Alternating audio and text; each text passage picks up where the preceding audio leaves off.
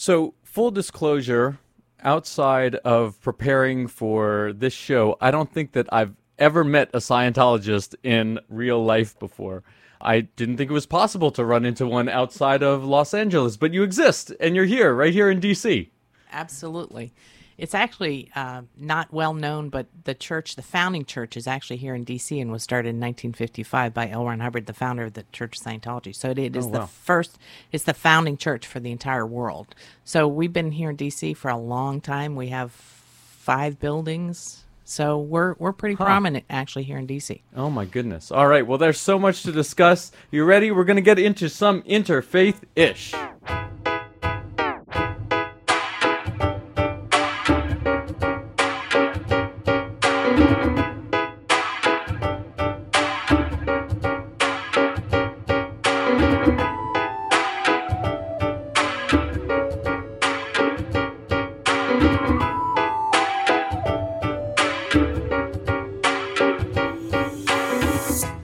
Listeners, this is Interfaith Ish. I'm your host, Jack Gordon, and every other Wednesday, right here on Takoma Radio, we bring you bold conversations about what we believe, why we believe, and how we navigate the common differences between our traditions. This week, I'm joined in the studio by Vivek Gupta, a director at the United Hindu and Jain Temple Association, a group of 16 temples in the DMV area. Vivek is also a youth ambassador to local interfaith community events. He's an engineer by profession, and he's always uh, making me super jealous with all the cool travel photos that he's posting on social media. So, thank you for being here with us this morning, Vivek. My pleasure. Awesome. Also with us is Sylvia Stannard, the Deputy Director of the National Affairs Office of the Church of Scientology, where she helps represent the church to Congress, the White House, and other agencies. She's also on the board of directors of the founding Church of Scientology here in D.C., and she's been a member of the church since 1975, which I believe gets you OG status, right? Is that the official term that you use in the Church of Scientology? No, actually, I just joke with people that I started when I was two years old, which I didn't. Two years but I old. just right. hate to date myself. okay, so as I mentioned in the intro, I think everything I know or think I know about the Church of Scientology comes from Hollywood tabloids. So and so celebrity has joined the church, so and so celebrity has left the church. Um, so I'm really eager to hear how it is that you joined Scientology. I found out about Scientology in uh, high school, and friends of mine had gone into the church and were doing courses, and they encouraged me to come down and find out about it. So I just walked in, found out, did a couple courses, ended up joining the staff down there. So it it was just is where? finding out in DC. in DC. I was living in Vienna, okay, Virginia at the time, Uh-huh. and uh, came into the city, you know, the big city, right. um, and went to the church and got very interested in it. It really communicated to me because that, for me, that was my spiritual interest. I'd been looking for something that dealt with man as a spiritual being. Hmm. So okay, so this this actually brings up a good point. So I'm curious, how is Scientology a religion as opposed to just a philosophy or or a spiritual practice? It's a religious philosophy, actually, but it deals with man as a spiritual being. We believe that that man is an immortal spiritual being, that you have lived before, that you'll live again. So it very much deals very similar to Buddhism and a lot of the Eastern traditions. Yeah. Okay. Good. Of good. We have dealing with- connection with Hinduism there this morning. Exactly, dealing with man not as a one lifetime, not as just a, a physical body, but that you are a spiritual being, which makes us very non sexist, non racist in any way, because we think the person themselves is a spirit. The body is just the shell. So how is um, Scientology viewed as it relates to other religions? For example, one of the uh, the symbols of Scientology incorporates a cross. Um, so is it technically a denomination considered a denomination of Christianity, or is it akin to other religious traditions, like you were saying, Hinduism and so forth? It's it's not a Christian religion. The the cross is actually a religious symbol that predates Jesus, so it's been around for for thousands of years as a spiritual symbol.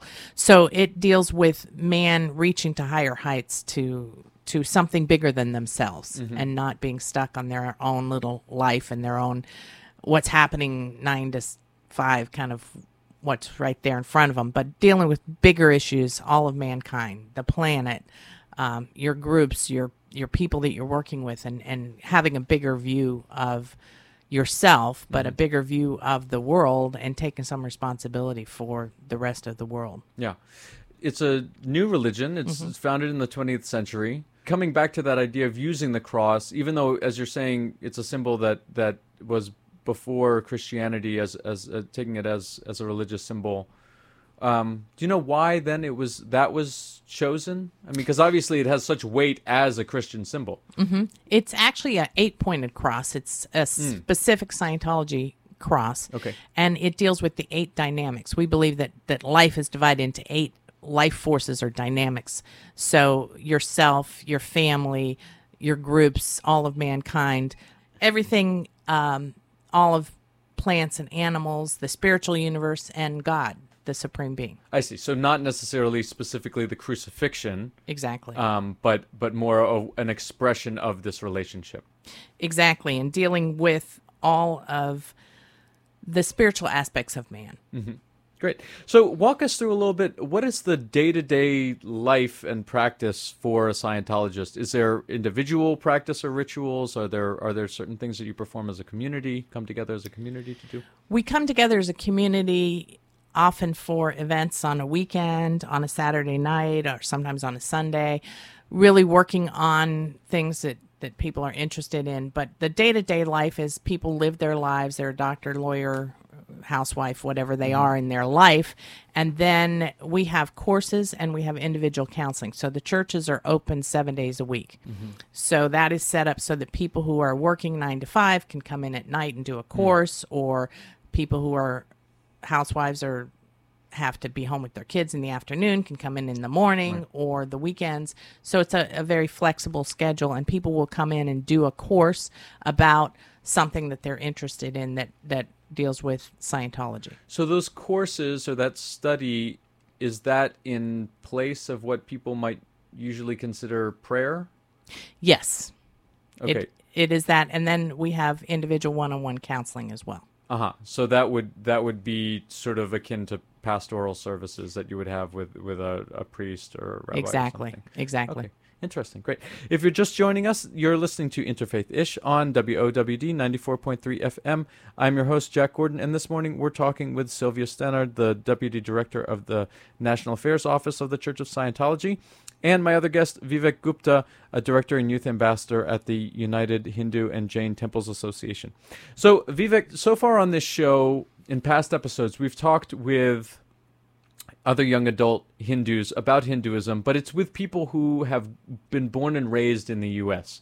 So I'm curious to hear your perspective on on the as somebody who uh, was born and raised in India, how is Hinduism practiced differently there than what you've observed since you've been here in the United States? Thanks, Jack, for the question. So, Hinduism, I would just want to give some facts before I start talking Sure. about it. Hinduism is the third largest religion in the world. And um, uh, to be very precise, it's just not practiced only in India, it's a world religion. Uh, in the US, about 2.5 million Hindus practice Hinduism. It's spread in Southeast Asia, um, you, you know, Middle East, parts of Africa, uh, Caribbeans. Uh, I was there last year uh, in Guyana and Trinidad and Yeah. went to Hindu temples there as well. Cool. Um, so, so it's uh, really a world religion. Uh, as far as practice is concerned, definitely um, in India, a lot of uh, a lot of people. While I was growing up, I used to go to the temple during the festivities, and you know, we have an altar in our house where we used to like worship, and you know, it's it's just such a open, um, sort of righteous uh, uh, way of like practicing. Nothing is wrong if you do not go to temple every day. If you do not, um, you know, uh, worship in your altar every day, you are still a Hindu. There are different philosophical, uh, you know, paths that you can um, have in Hinduism. So, so is in terms of community life. Obviously, you're going from from India, where where it's the majority religion, right? Yes. To the U.S., where it's it's uh, a, a significant religious minority, Right, Right. right. Um, so, what is community life like? Particularly, I would say for, for other millennials, folks of, of, of our, our age group that, Right. that are are looking, uh, or or maybe grew up in a Hindu community. Yeah, so it's a little bit different in India as compared to the U.S. Um, uh, as you mentioned, it's majority religion in India, so you would uh, see a lot of um, Hindu festivals and cultures, and you know, um, spiritual uh, leaders talking and stuff like that. In the U.S., it's a little bit different. In the DMV area, the organization that I'm part of, United Hindu and Jain Temples, the UHJT, is a group of about 15 temples mm. in the local area and um, we uh, involve ourselves in the community service, social, uh, cultural events. Like a uh, couple weeks ago, I was part of the Unity Walk in DC that was mm-hmm. organized by the Interfaith. Uh, before that, you know, we always organize like a Diwali festival from mm-hmm. Perspective. Um, interfaith gatherings. A lot of the people in the in the DMV area are um, are also sort of not even if they are not Hindus, they are in some way sort of upholding the values of Hindu system, if you will, mm. uh, because yoga, which is just a big part of Hinduism, it's one of the philosophical branches of the six branches in Hinduism, mm-hmm. um, is so widespread in the US, especially. Mm. Uh, you won't see yoga studios in India, but a different taste of Hinduism can be seen in the US, yeah. where you know every corner uh, has a yoga studio now, and people do um, sort of yoga with the asanas in practice, mm-hmm. but there is definitely a philosophical realm of how you know this practice has been followed in the U.S. Right? right it's infused in the culture, even though people aren't necessarily people, aware that there's Hindu roots for for these yeah, practices. Exactly. In other uh, religious communities, we're we're seeing a lot of conversation around um, uh, young adults falling off from their religious practice uh, that that they've stepped away from the the uh, religious traditions of their parents and their grandparents. Sometimes they circle back around again when they have kids themselves, and and it becomes a different important in a different way in their lives. In Hinduism, is it the same thing? Do you find that that's the case in for for young adults in the local Hindu community? Um, I think the local uh, kids in the Hindu community are uh, definitely well knit in the community, but also they are exposed to other religions and other you know different things that are out here as compared to some of uh, you know other kids which are living in uh, different parts of the country. Uh, it also depends on um, where exactly you are, mm. in in which uh, part of the country you are, especially in the DMV area where we see a lot of uh, potpourri of cultures and different identities. I think um, a lot of um, you know first generation hindu kids or even those who come from from india like me we do celebrate festivals we do go to the events um, uh, and go to the temples mm-hmm. um, i see a lot of people practicing uh, different forms of art dance which are part of hindu religion the classes are held in the temples and uh, in some non-religious um, you know institutions yeah. Um, and where they they sort of carry and uphold the values. And I think it's an all encompassing religion. Um, even if you are sort of like non believer, mm. you hmm. can still be a Hindu culturally. So is, it is it possible then to be uh, to consider oneself to identify as a secular Hindu or a humanist Hindu or even an atheist Hindu?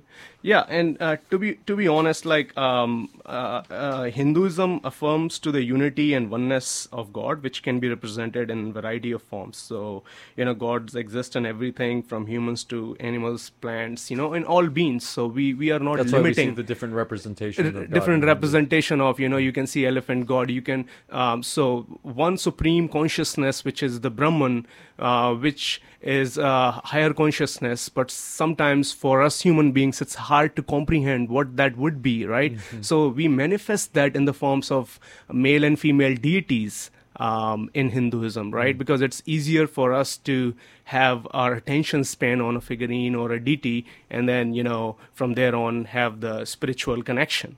Uh, that's why uh, you can see elephant god Ganesha or you know other gods from different. Um, there are many to choose from, mm-hmm. and uh, so I think we are encompassing of uh, not just those who are believers but also non-believers in fact one of the philosophical branch of hinduism um, uh, is uh, questioning the existence of god hmm. so you can be an agnostic or an atheist but still have a place in Hinduism. Oh. Uh, that's one of the philosophical branches, especially the Orthodox Hindu schools. The reason I'm saying Orthodox is because they are highly uh, uh, scripture based. Mm-hmm. Um, so, one uh, couple of the major philosophical branches of Hinduism, which are highly scriptural Orthodox based, they do have a perfectly logical reasoning uh, and they are accepted, uh, mm-hmm. even if you are a non believer. Great. If you're just joining us, this is Interfaith Ish on WOWD 94.3 FM. I'm your host, Jack Gordon, and we've been talking this morning with Vivek Gupta, a director and youth ambassador at the United Hindu and Jain Temple Association, and Sylvia Stannard, the deputy director of national affairs of the Church of Scientology. Sylvia, uh, turning back to you, um, I understand that in D.C., where where I live, your colleague Sue Taylor uh, is, represents the church on the D.C. Mayor's Interfaith Council, and I'm curious how this came to be, given that presumably there are many even larger communities that are in the district that maybe don't have a seat at that table. So, how how did the Scientologists come to be on the the Mayor's Interfaith Council?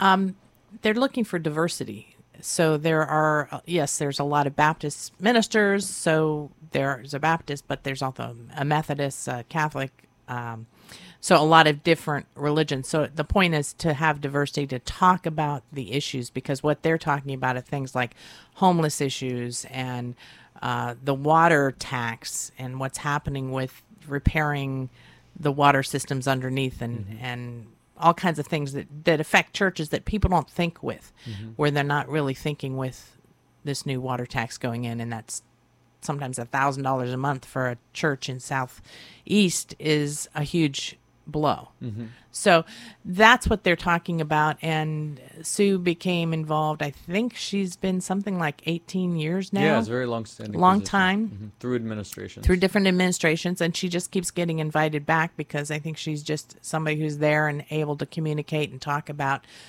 these issues that are that affect the religious groups like yeah. parking. Aside, it's kind of silly, but it's an uh, issue. It's a real issue for religious communities. Mm-hmm. Um, so the church itself, aside from the historical view of it being here uh, since its founding, mm-hmm. are there ways in which the, the church is active in in the district itself? You're saying, you know, on these issues uh, pertain to neighborhoods and so Very, very active. We have a whole program called Drug Free World where we are out constantly at booths and working with the U.S. Attorney's Office and the D.C. Police and the Fire Department on talking about promoting some of the things about the drug issues, the opioid epidemic, really educating youth, particularly about what some of the dangers are and what happens and what to look for so that they can make educated decisions and not end up kind of in that horrible spiral. And it's not just youth, for instance, that the whole opioid epidemic, most people don't, don't know, at least for DC, the average heroin addict is 45 to 65. Mm.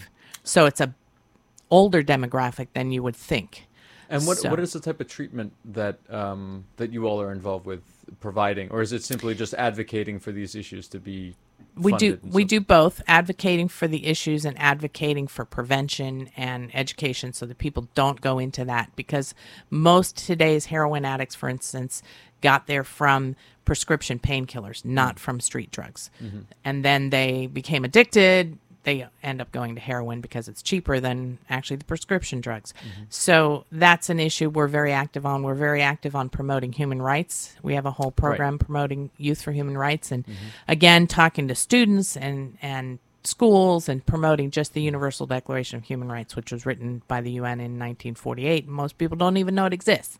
And a big part of that is religious freedom, and religious that's a big a, a big uh, advocacy um, platform that that the Church of Scientology has. So how how are you working with interfaith partners, either here locally in DC in the DC area or on a national level? Um, or international level, really, to address religious freedom? We work with a, a group that we helped to establish called the um, International Religious Freedom Roundtable. We meet weekly. Often somebody from the State Department or USAID comes and we talk about different issues in different countries. We do joint letters to support the Hindus on something that's happening here or elsewhere, that to support the Catholics on some of their issues, to support um, Christians are being killed in China. Um, so for instance, next week we're having a um, our annual anniversary party, and we're we're doing an award for five China's China groups that are promoting for human rights and religious freedom in China because there are actually uh, Uyghur Muslims who are detained in northern China. They have up to eight, uh, two million people in detention camps to quote re-educate them and get them out of their religion, to get them to renounce their religion and their cultures. So that's the kind of thing we're fighting against and saying this is wrong. You shouldn't be doing that. In all these countries, there's there's so many countries. There was um, a second ministerial to advance religious freedom at the State Department that I attended. We had 106 countries that sent senior level people, and over a thousand NGOs and community civil groups, religious groups there working together on religious freedom everywhere. Hmm. Because if your religion is is opposed or having problems or being unfairly targeted, like for instance in the U.S. there are a lot of Muslim temples um, that that can't get zoning.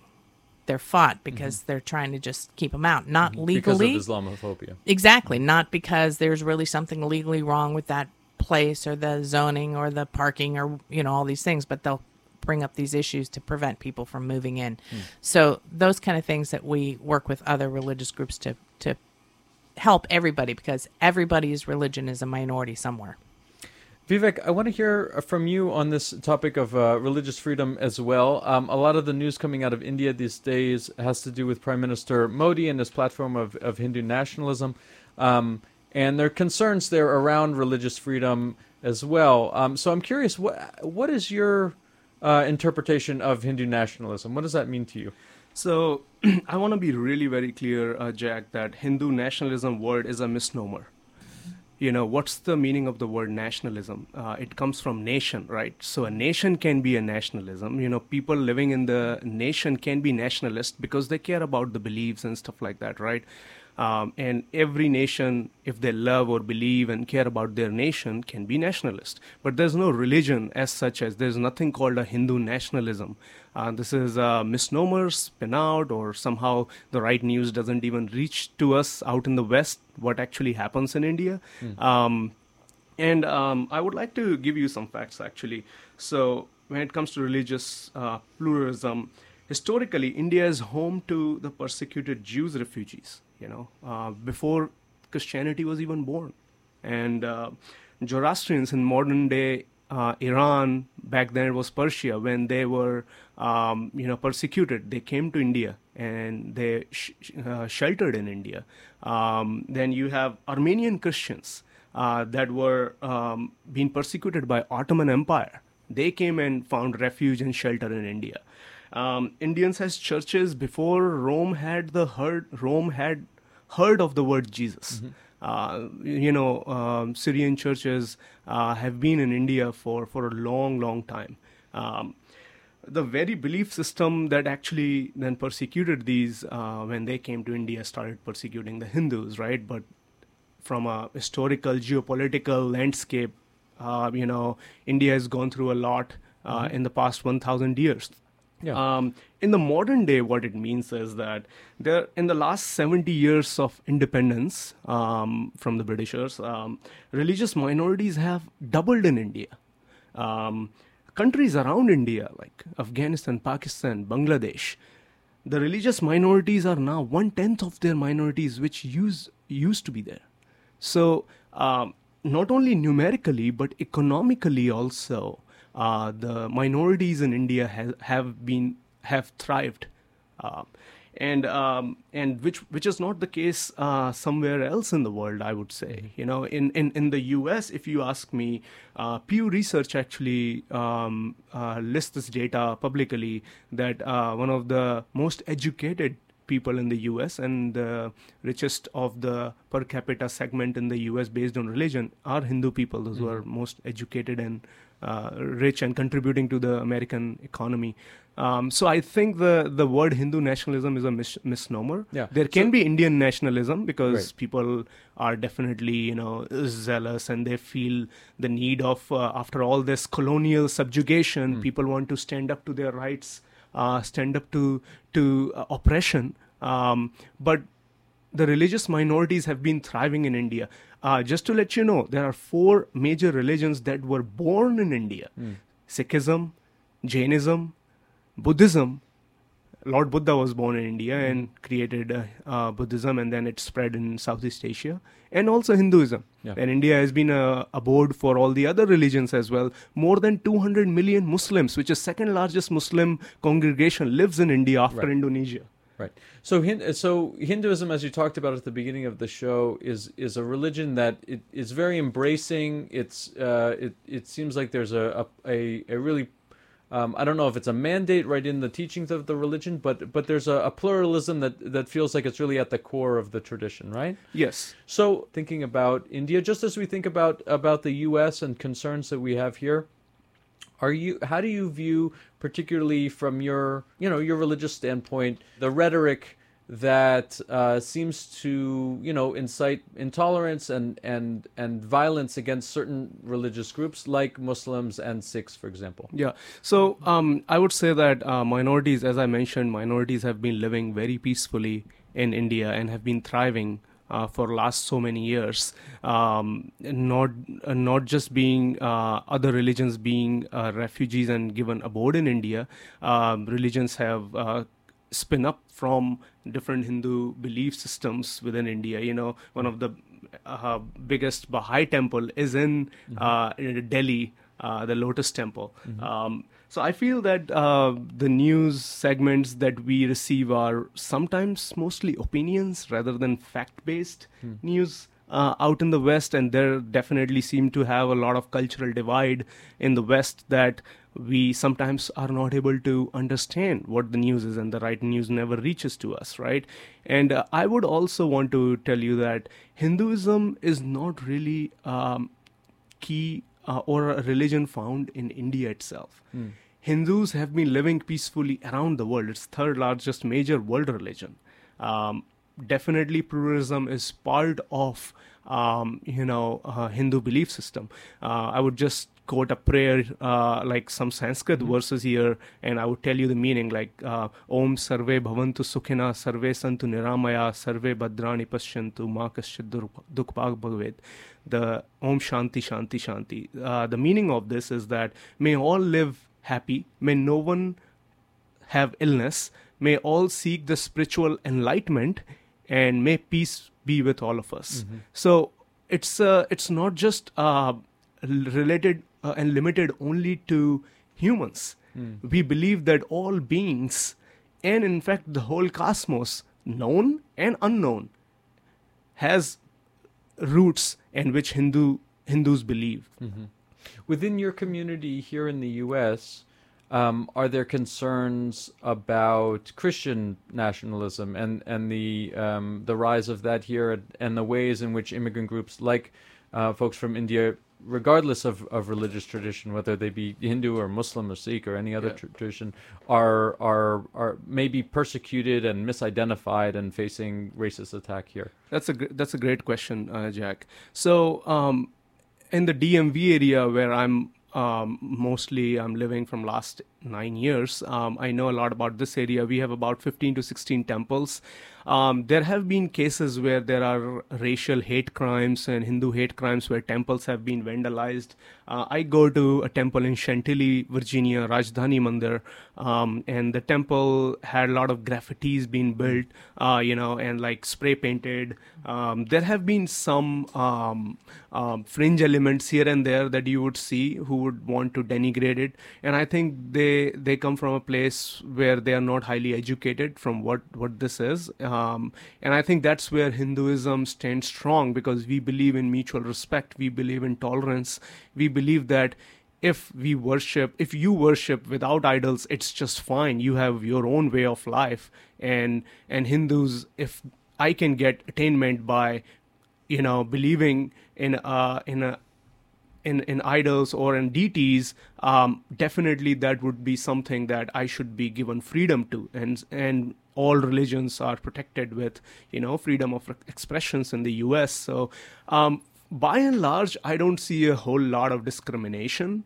in the area, but there are definitely cases where we have seen uh, Hindu hate crimes. What efforts we have taken proactively as UAJT to fight these are we do sort of uh, training sessions with our priest, uh, with local, um, you know, officers like from uh, uh police officers, county officers, uh, congressmen, and also uh, local news agencies, because the news that we consume these days from media can be very um, sort of unresearched and uneducated as well, based on a lot of biases that inherently we all humans have, right? So we try to take efforts to uh, propagate the right word about Hinduism, invite them to the temple, go meet a Hindu neighbor if you know one. Uh, right now, there's a Navaratri festival going on where it's a nine day uh, feminine deity Durga festival.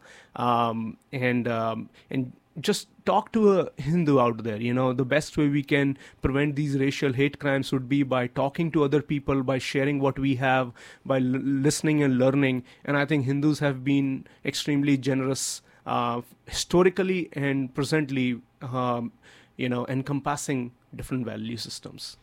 If you're just joining us, this is Interfaith Ish on WOWD 94.3 FM.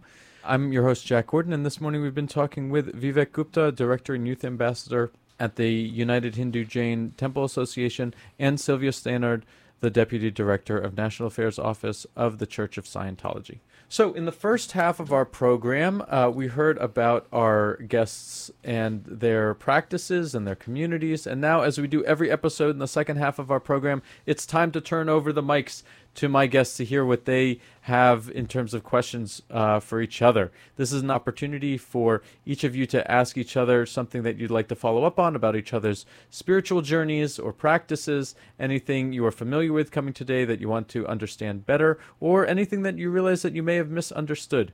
On our show, we seek to model constructive and respectful dialogue in the spirit of learning, while at the same time not being afraid to roll up our sleeves and get into some interfaith ish. So, with that, Vivek, do you have any questions for Sylvia? Um, I'm very interested to learn more about Scientology because I've not had a whole lot of uh, uh, uh, discussions, or perhaps I've never met somebody. Uh, I thought of the Scientology as a philosophy more than as a religion, mm-hmm. and um, uh, it's great to know uh, that it started from the DC area. Thank you. Well, um, Scientology is aligned very much to Hinduism as far as being really thinking of the whole cosmos and the whole universe as part of living breathing organism that works together.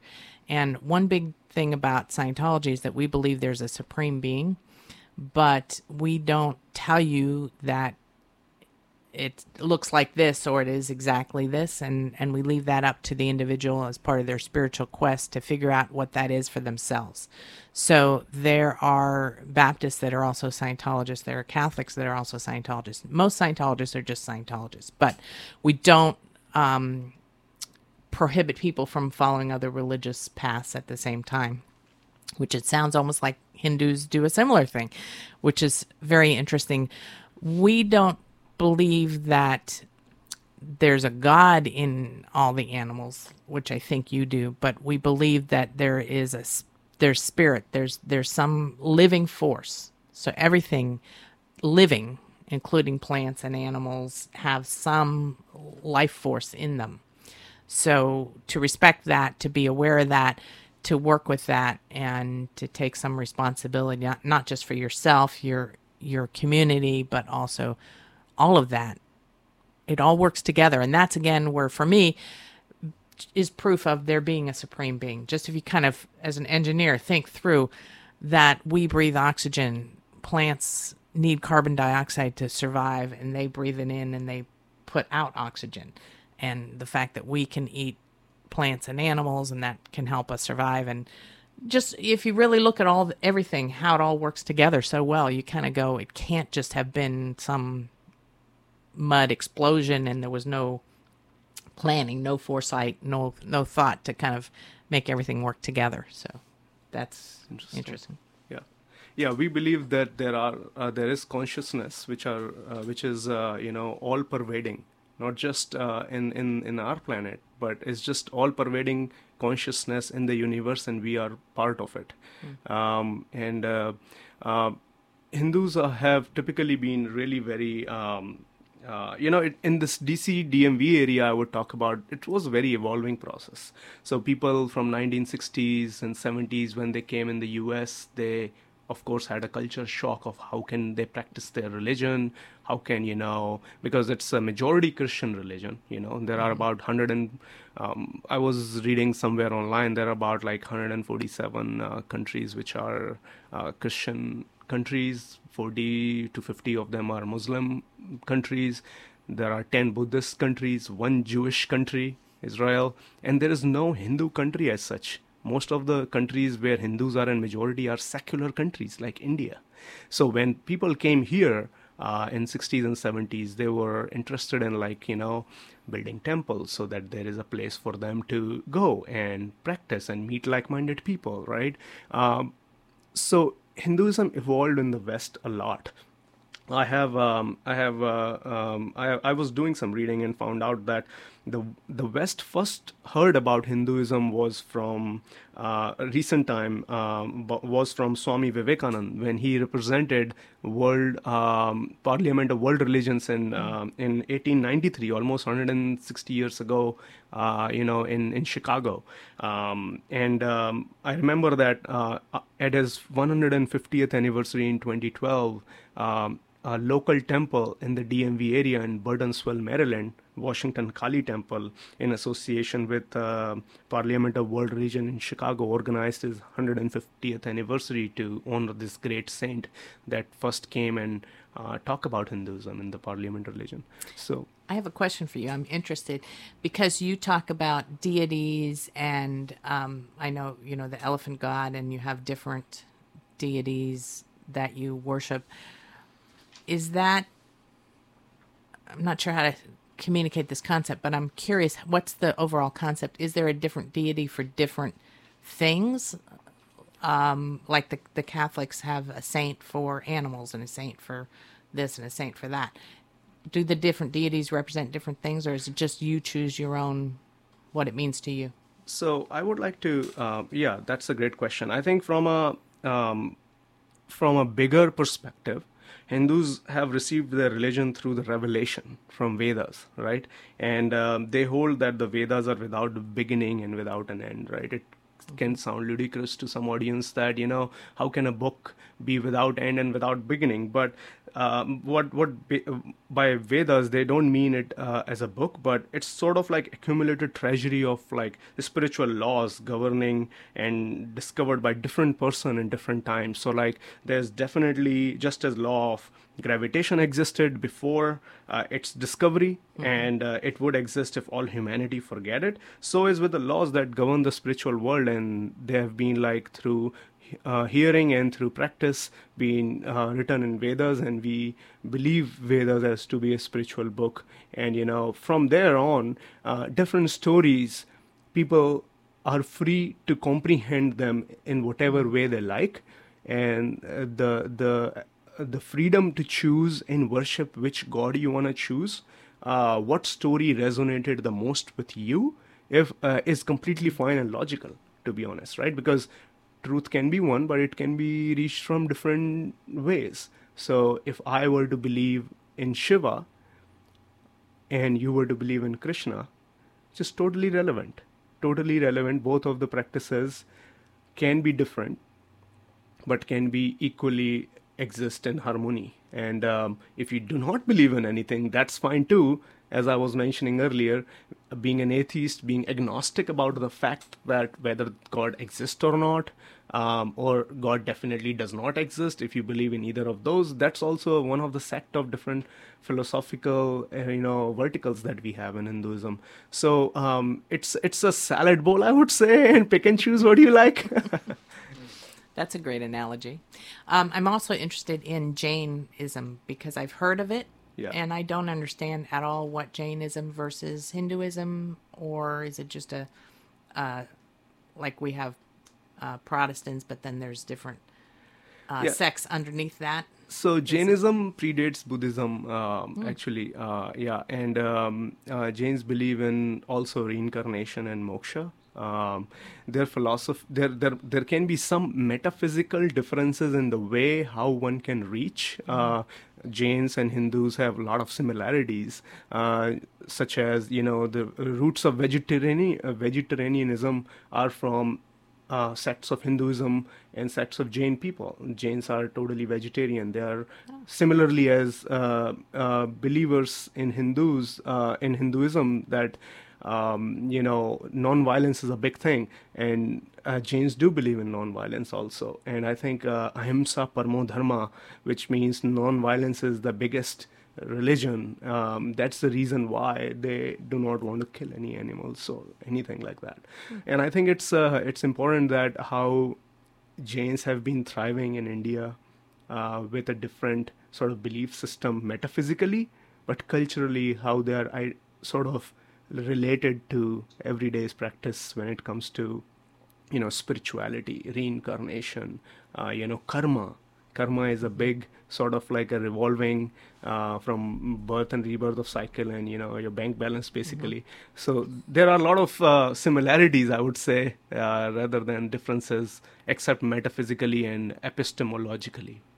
I think that's a really good point that i think all religions have in common the goal of peace that's one of the aims of scientology is yeah. is um, a world without crime without uh, without war that's one of the aims of Scientology. And I think all religions have that common reality of we're all better off. And why are we killing each other? We're all God's children, whatever version you choose for your religion or your where you come from. We're all mankind. We're all the same. So I think that's a, a, a very common thing that isn't talked about enough. Yes, uh, and I, I agree with you. Uh, but then there is a definitely a contradictory view that if we all want peace, why there is conversion at the first place? Why there are you know missionaries that go out parts of the world who tries to who try to convert people and show them that this is the biggest truth or this is the only truth, right? So I feel like if we were to be peaceful all, which we are, we should live up to all our religions, which says that you know you truth can be one but can be expressed or believed in different uh, ways. And i think uh, having mutual respect is very important having people from a different belief system is also very important. If we really want peace which we all do especially in this time of the year mm-hmm. this time of the uh, world that we live in. I agree. And i think um, going out and, and disseminating and talking about your religion and trying to convert somebody i i think it's totally fine. I don't have a problem with it. Anybody if if you truly honestly sincerely believe something to talk to somebody else and say this is my truth i think that's that's healthy and that's a good communication that people should be having like this show where you're really discussing amongst right. each other where that line becomes not shouldn't be crossed is when there's any kind of violent or um, forceful, you know, forceful conversions or locking somebody up, like in China, where they're locking people up in these re education camps until they suddenly realize, oh, I shouldn't be a, a, Muslim, I shouldn't be Uyghur, I shouldn't be this. Then they're let out. Well, that that's where the line crosses, I think, very much as you, and that gets into the religious freedom aspect, where people should be free to talk about their religion. In some countries, there are anti blasphemy laws which are harmful in that they are locking up people. Um, in Pakistan, there was a woman, Asia Bibi, who was who was locked up and given a death sentence for blasphemy because she was Christian and she drank out of the communal well, and that was considered blasphemous hmm. because mm. she quote dirtied the well. So that's where you get into real problems. But I think just open, frank communication and being able to talk about your religion, I think, is super healthy. Right. But but uh, that violence or, or, you know, laws. I agree. I want to jump in here and just just ask, uh, sort of on that same topic, in terms of internal discussions within each of your communities. Not to air dirty laundry or anything like that, but I think it's it's a unique opportunity also to peek behind the curtain, as as it were, what are some of the thorny questions that that come up when in when you're in in in community with each of your respective religious organizations? Well, I think for me, as you alluded to in the beginning, so many people think Scientology is just celebrities because that's all they hear about. And for me, I get really annoyed when there's these tabloids that are, you know, this celebrity broke up with his wife because of Scientology. And it just gets so annoying and, and really irritating to just say, oh, and no celebrities who aren't Scientologists ever get divorced. You know, it just is so ridiculous and so over the top to just say that anything that somebody does and then a celebrity does something that maybe I wouldn't even agree with necessarily, and then it's all Scientologists believe X. You know, all Scientologists believe Y. You hmm. know, there's there's a couple of people who in our community and it's a very very small minority and actually isn't anything in the teachings but there's some people that are anti-vaccine. So then i've seen articles that say scientologists are anti-vaxxers. I vaccinated all my kids. I'm not an anti-vaxxer.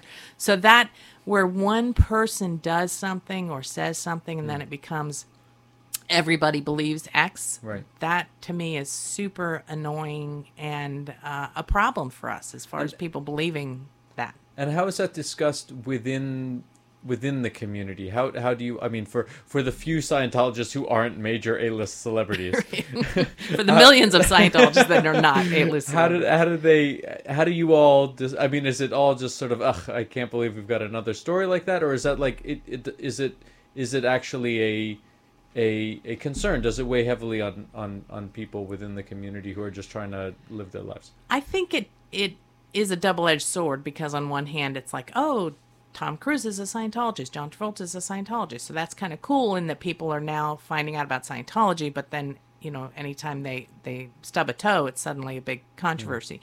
Um, so I think it's a double-edged sword where it goes both ways. I think the biggest thing that we've done is we started our own TV station called Scientology.tv that anybody can just go on the internet and, and watch. So they can f- find average Scientologists, and we've done a whole show on Meet a Scientologist where we've just met people that are professional s- skateboard people or they have a YouTube with a million channels that are teaching Normal people, how to ski or you know yeah normal people but but also you know people who's Who an have a platform. environmentalist or uh-huh. runs a zoo or you know just sort of normal people so mm-hmm. that they can see that they're not all Hollywood celebrities. Right, right. Vivek, what about, what about for you? What what would you say? What are the types of discussions within the Hindu community where that that that are that are discussed, not necessarily debated in, in sort of a big clash or something like that, but but uh, issues that, that that are being discussed within your temples? Uh, that's a great question, uh, Jack. Uh, so I, I, I see uh, out in the West, uh, the discussion is a little bit different um, than what it is in back back home in India, right? Um, out here, I see a dichotomy of two sort of uh, line of thoughts. Um, I think I, I meet people, those who are really fascinated by one of the oldest religion. Uh, Hinduism is the oldest religion of the world, about dating about six to seven thousand years old, um, and they are fascinated by just the culture, uh, spirituality element of it, and uh, you know, from a practicing yogi to uh, meditation to uh, you know day to day temple goers, right? I meet a lot of people, those who are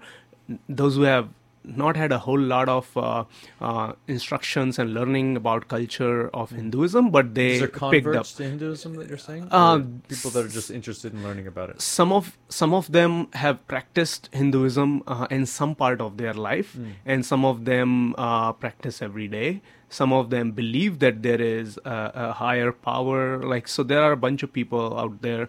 Um, I've I've seen people uh, coming up to me and saying like, "Hey, um, uh, can, tell me a little bit more about Hinduism." You know, so I see a lot of people fascinated with the ancient culture uh, and traditionally with Eastern cultures. You know, um, uh, we don't see a whole lot of uh, of them in, in the West, out in the West, and uh, the the only way we get to hear about them is through either people or through media, and sometimes the media can be a little bit uh, not very accurate in the description because uh, you cannot talk about a eight thousand year old religion in one page on a newspaper, right? Uh, so I think it, it, and then there are other sort of people where I met those who are uh, those who do not know anything but are really interested in knowing.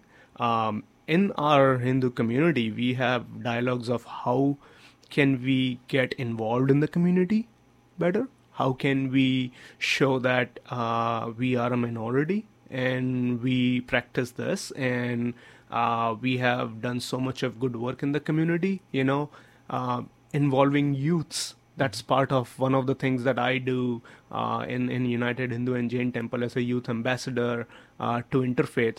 Um, every year from last five years i've been going to the youth interfaith leadership summit mm-hmm. um, and it was my chance to you know talk to different sort of people and at times i was the i was one of the uh, few hindus in the in the whole event right um, so um, how can we increase the participation what can we do to educate uh, people about the real Hinduism, what it is, and I think that's that's the big discussion that we have. Um, and also, it's a fun religion, to be honest. We have festivals all around the corner, and we have foods, festivals. You know, right, if you go to the, the food, can't beat the food. Every Sunday, you go to any of the temples around DC area, 16 to 20 temples around in this area, get free Indian food and uh, learn some something about uh, some of the gods or the practice or culture. Uh, so I would uh, ed- educate.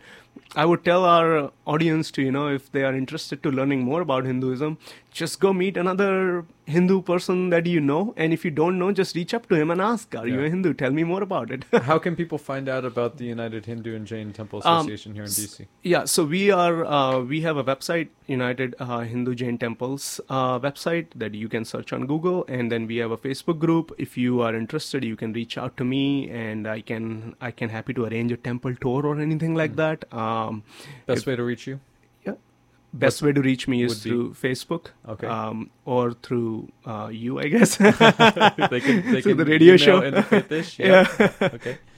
Cool. Yeah. Great. Um, Sylvia, how about how about for you? Uh, ways in which folks who are interested in learning more about Scientology. We have a Facebook page for the Church of Scientology National Affairs Office, which is more the public policy issues that we're working on. Then there's also a Facebook page for the Founding Church of Scientology. So anybody can reach out there. They can our churches are open all the time, so anybody can stop in 9 a.m. to 9:30 p.m. Monday through Friday, or 9 to 6 on the weekends. Can stop in and ask for a tour. There's a lot of interactive videos they can watch, but really now with the new TV station, anybody can watch it on DirecTV, or they can just go to Scientology.tv and find out a lot just by watching different shows and they can choose their own show. So it's not you don't just have to watch what's live. There's there's options of going back and seeing which shows you're interested in watching and find out about it. There's shows on different churches in in Miami and Denver and Inglewood, Harlem, you know, so you can sort of see where you're interested in, what areas, and there'll be a show about that church, what they're doing in the community, where they are, who's a member, that sort of thing. Um, one other thing. Yeah, just one last thing about um, Hinduism uh, that I've seen out in the West. Um, you know, many people sort of seek, and when they seek, they sort of don't believe, but they mm. seek towards the conquest of something bigger. And Hinduism has been a religion for seekers uh, instead of believers. Like when you believe, you are tied to this philosophy, into this bound that you have to, you know, be in it.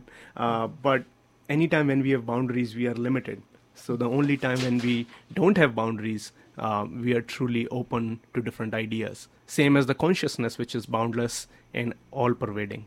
Great. Thank you very much. Well, I want to thank both of you for, for being here with me today. I thought this was a very fruitful discussion, wide ranging discussion. Got to hear about a lot of different interesting topics. So thank you both for being so open. And thank you for having us.